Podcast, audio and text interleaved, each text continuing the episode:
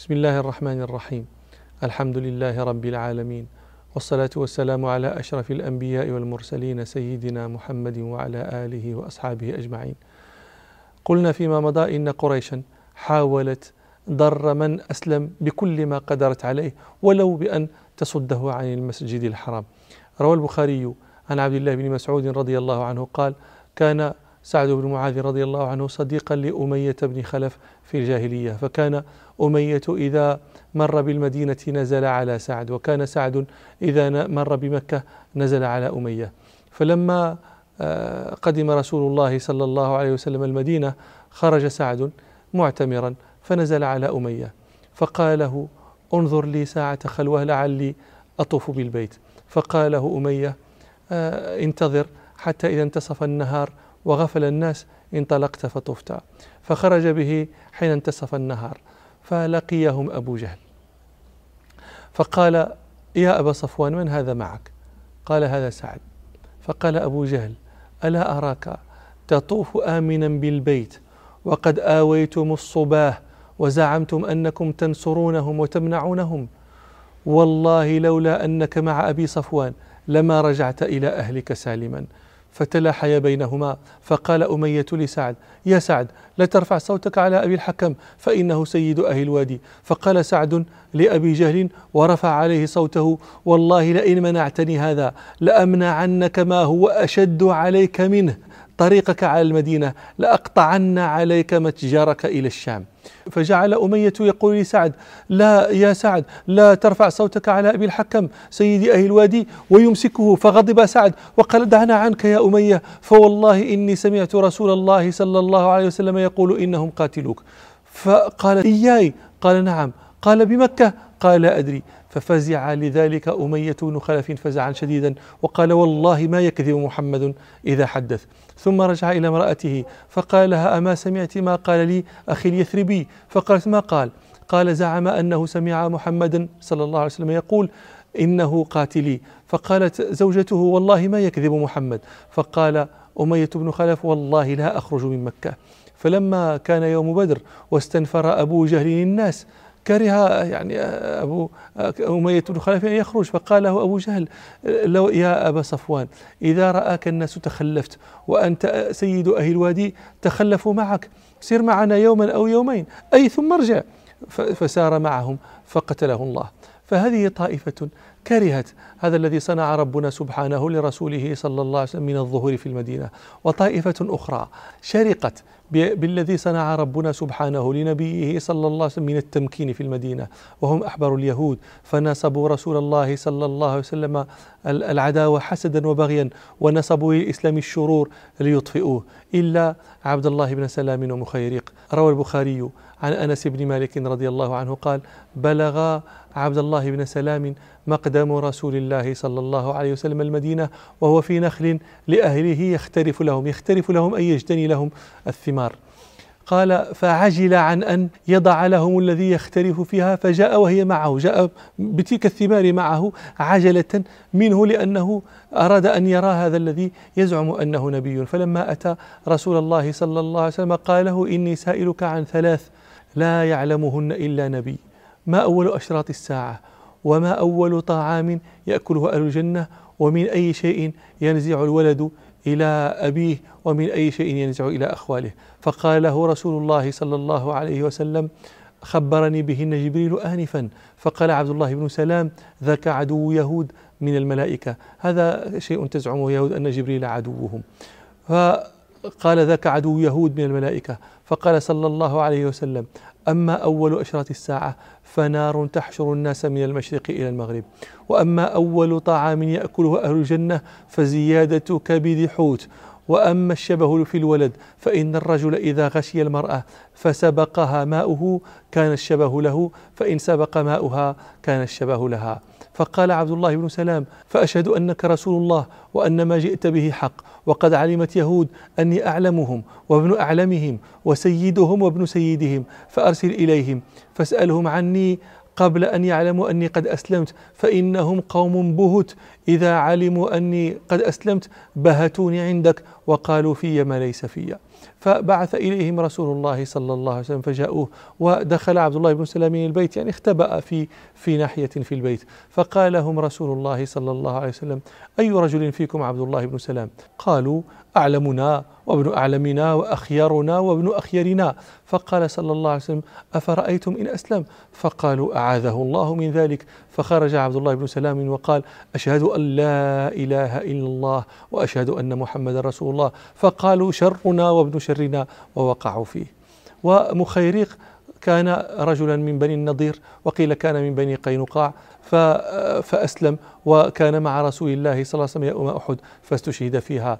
يقال إنه لما خرج رسول الله صلى الله عليه وسلم يوم أحد قال مخيريق ليهود ألا تنصرون محمدا؟ فوالله إنكم لتعلمون أن نصره حق عليكم. فقالوا اليوم سبت قال لا سبت وأخذ سلاحه فخرج فقاتل في أحد حتى أثبت أثبتته كثرة الجراحات. فلما حضرته الوفاة قال ما لي لمحمد يضعه حيث شاء. فمات. أما ما يقال إن رسول الله صلى الله عليه وسلم قال مخيريق خير يهود فهو حديث ضعيف. وطائفة ثالثة أغصهم. هذا الذي صنع ربنا سبحانه بنبيه صلى الله عليه وسلم من الظهور والتمكين. وهم طائفة من الأوس والخزرج كانوا على دين آبائهم من الكفر وعبادة الأوثان ولم يدخلوا في الإسلام لكنه قهرهم بظهوره. واجتماع قومهم على رسول الله صلى الله عليه وسلم وعلى رأسهم عبد الله بن أبي بن سلول. لم تجتمع قبل الإسلام لم تجتمع الأوس والخزرج على رجل قط. إلا هو. فكان قومه أرادوا أن يملكوه عليهم وكانوا ينظمون الخرز في التاج الذي يجعله على رأسه ليجعله ملكا. فجاء ربنا سبحانه بالحق وجاء, وجاء رسول الله صلى الله عليه وسلم المدينة واجتمع عليه الأوس والخزرج فضغنه لذلك ورأى أن رسول الله صلى الله عليه وسلم سلبه ملكا. روى البخاري ومسلم عن أسامة بن زيد رضي الله عنهما أن رسول الله صلى الله عليه وسلم ركب على حمار على قطيفة فدكية. القطيفة ثوب كساء والفدكية منسوبة إلى البلد الذي يسمى فدك وهو آه، قريب من المدينة. قال صل... قال آه، أسامة بن زيد رضي الله عنهما ركب رسول الله صلى الله عليه وسلم على آه، حمار على قطيفة فدكية وأردف أسامة بن زيد خلفه يعود سعد بن عبادة في بين الحارث بن خزرج. فمر صلى الله عليه وسلم على مجلس فيه عبد الله بن أبي بن سلول وفيه أخلاط من المسلمين والمشركين عبادة الأوثان واليهود. وذلك قبل وقعة بدر قبل أن يسلم عبد الله بن أبي أي قبل أن يظهر إسلامه وإلا فلم فلم يسلم عبد الله بن أبي بن سلول. وقوله في الحديث قبل وقعة بدر هذا مهم لأن قبل وقعة بدر لم يكن آه، عبد الله بن أبي بن سلول منافقا لا هو ولا أصحابه معه بل كانوا كفارا آه، كفرهم صريح. لكن لما آه، كانت وقعة بدر وقتل صناديد قريش حينئذ نافقوا أظهروا الإسلام وأبطنوا الكفر. فمر رسول الله صلى الله عليه وسلم على ذلك المجلس الذي فيه هؤلاء الأخلاط من المسلمين والوثنيين واليهود فأثار حماره صلى الله عليه وسلم عجاجة. فلما أثار الغبار خمر آه، عبد الله بن أبي أنفه وقال لا تغبروا علينا. فوقف رسول الله صلى الله عليه وسلم حماره ونزل فسلم ودعاهم إلى الله وتلا عليهم القرآن. فقال عبد الله بن أبي يا هذا يقول النبي صلى الله عليه وسلم يا هذا يا هذا إنه لا أحسن من حديثك لو كان حقا فلا تؤذنا به في مجالسنا ارجع إلى رحلك فمن يأتك فاقصص عليه. فغضب عبد الله بن رواحة وكان وكان معهم في مجلسهم ذاك. فغضب عبد الله بن رواحة وقال بلى يا رسول الله اغشنا به في مجالسنا فإنا نحب ذلك. فتثاور الناس حتى كاد يقتل بعضهم بعضا. فجعل رسول الله صلى الله عليه وسلم يخفضهم فلم يزل صلى الله عليه وسلم يخفضهم حتى سكنوا. ثم ركب صلى الله عليه وسلم حماره ودخل على سعد بن عبادة يعوده. فقال يا سعد ألم تر إلى ما قال أبو حباب يريد عبد الله بن أبي؟ فقال ما قال يا رسول الله؟ فقال قال كذا وكذا. فقال سعد بن عبادة يا رسول الله اعف عنه واصفح عنه فوالذي أنزل عليك الكتاب. لقد جاء الله بالحق الذي أنزل عليك وقد اصطلح أهل هذه البحيرة أن يتوجوه فيعصبوه بالعصابة. أهل هذه البحيرة يقصد بها المدينة. البحيرة تصغير بحرة والبحرة تطلق في لسان العرب على القرية وتطلق على المدينة. ولو لم يكن فيها ماء ولو لم يكن فيها بحيرة ومنه سميت هذه المدينة التي بين مكة والمدينة سميت بحرة. البحرة لأنها مدينة قرية. فقال وقد ولقد اصطلح أهل هذه البحيرة على أن يتوجوه فيعصبوه بالعصابة. يعصبوه يجعلوه رئيسا عليهم. إنما سمي الرئيس معصبا لأنهم كانوا يعصبون برأسه جسام الأمور أو لأنهم كانوا يعصبون رأسه بعصابة يتميز بها لا تليق بغيره. فقال وقد ولقد اصطلح أهل هذه البحيرة على أن يتوجوه فيعصبوه بالعصابة. فلما أبى الله ذلك بالحق الذي أعطاك. شرق بذلك. شرق غص حلقه بذلك. يعني صار مجيء رسول الله صلى الله عليه وسلم المدينة وإجماع الناس عليه معترضا في حلق عبد الله بن أبي. لا يسيغه لا لا يزدرده. فذاك فعل به ما رأيت فعفى عنه رسول الله صلى الله عليه وسلم. فلما كانت وقعته بدر وأوقع رسول الله صلى الله عليه وسلم بصناديد قريش قال عبد الله بن أبي بن سلول وأصحابه هذا أمر قد توجه. فجاء فبايع رسول الله صلى الله عليه وسلم فأسلم في الظاهر وكان حينئذ منافقا. ثم إن ربنا سبحانه أذن لرسوله صلى الله عليه وسلم بجهاد عدوه وذلك على رأس ثلاث عشرة سنة مضت من البعثة.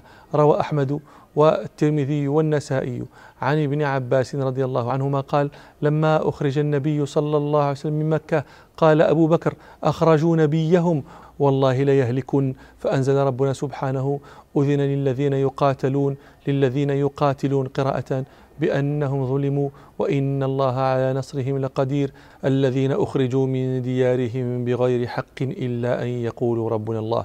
قال أبو بكر رضي الله عنه لقد علمت أنه سيكون قتال. فجعل رسول الله صلى الله عليه وسلم يبعث السرايا والبعوث ويخرج في الغزوات وذلك لأغراض أهمها غرضان اثنان الأول مهاجمة قوافل قريش التي عدت على أموال المسلمين فاجتاحتها كما تقدم.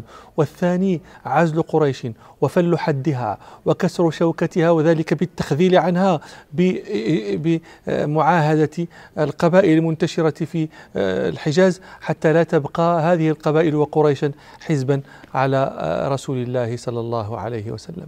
فكانت سارية سيف البحر. يقودها حمزة بن عبد المطلب رضي الله عنه. ثم سرية عبيدة بن الحارث بن عبد المطلب إلى رابغ. ثم سرية سعد بن أبي وقاص إلى الخرار. وكانت هذه السرايا لعيارات قريش. لا يراد منها إلى العير فكانوا يرجعون ولا يلقون كيدا. ثم كانت غزوة ودان وهي أول غزوة غزاها رسول الله صلى الله عليه وسلم وكان يريد فيها قريشا وبني ضمرة بن بكر بن عبد مناة بن كنانة. فوادعته صلى الله عليه وسلم بنو ضمرة وكان الذي وادعه منهم مخشي بن عمرو الضمري وكان سيد بني ضمرة في زمانه بأن لا يغزوهم ولا يغزوه ولا يكثر عليه جيشا ولا يعين عليه عدوا وكتبوا بينهم آه، في ذلك كتابا. ثم كانت بعد ذلك غزوة العشيرة ويقال العسيرة ويقال العسيرة ويقال العسيراء ويقال العشيراء وهي أسماء لموضع قريب من المدينة يعني نحو 160 كيلومترا. وخرج النبي صلى الله عليه وسلم فيها يريد عيرا لقريش. فلما بلغ ذلك الموضع وجد العير قد خرجت من ذلك الموضع بأيام. وهذه هي العير التي سيطلبها رسول الله صلى الله عليه وسلم عندما تكون قافلة من الشام إلى مكة وبسببها ستقع غزوة بدر. وفي هذه الغزوة سالم رسول الله صلى الله عليه وسلم بني مدلج. ثم كانت سرية عبد الله بن جحش في نخلة ونخلة موضع قريب من مكة. روى الطبراني في معجمه الكبير والطحاوي في شرح مشكل الآثار أن رسول الله صلى الله عليه وسلم بعث عبد الله بن جحش في سرية وأعطاه كتابا وأمره ألا يقرأه حتى يبلغ موضع كذا. وقال له صلى الله عليه وسلم لا تكرهن أحد من أصحابك على المسير. فلما بلغ الموضع أخذ الكتاب فقرأه وخبر أصحابه الخبر فرجع اثنان ومضى سائرهم. فلقوا ابن الحضرمي فقتلوه. ولم يكونوا يعلمون ذلك اليوم الذي قتلوه فيه أهو من جمادى أم من رجب. جمادى شهر حل ورجب شهر حرام. فأرجف المشركون بالمسلمين وقالوا لهم قتلتم في الشهر الحرام استحللتم فيه. وعظم ذلك على المسلمين فأنزل ربنا سبحانه يسألونك عن الشهر الحرام قتال فيه. قل قتال فيه كبير وصد عن سبيل الله وكفر به والمسجد الحرام وإخراج أهله منه أكبر عند الله والفتنة أكبر من القتل. ف يخبرهم ربهم أنهم قد كانوا يفتنون من أسلم عن دينه حتى يرجع إلى الكفر بعد إسلامه فذلك أعظم من القتل في الشهر الحرام. فلما نزل ذلك قال عبد الله بن جحش يجيب المشركين الذين أرجفوا بالمسلمين وقالوا قتلتم في الشهر الحرام وسفكتم فيه الدم وأخذتم فيه المال وأسرتم فيه الرجال. يقال لهم في جملة أبيات تعدون قتلا في الحرام عظيمة وأعظم منه لو يرى الرشد راشد. صدودكم وعما يقول محمد صلى الله عليه وسلم. وكفر به والله راء وشاهد.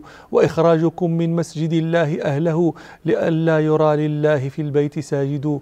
فانا وإن عيرتمونا بقتله وأرجف بالإسلام باغ وحاسد. سقينا من ابن الحضرمي رماحنا بنخلة لما أوقد الحرب واقد.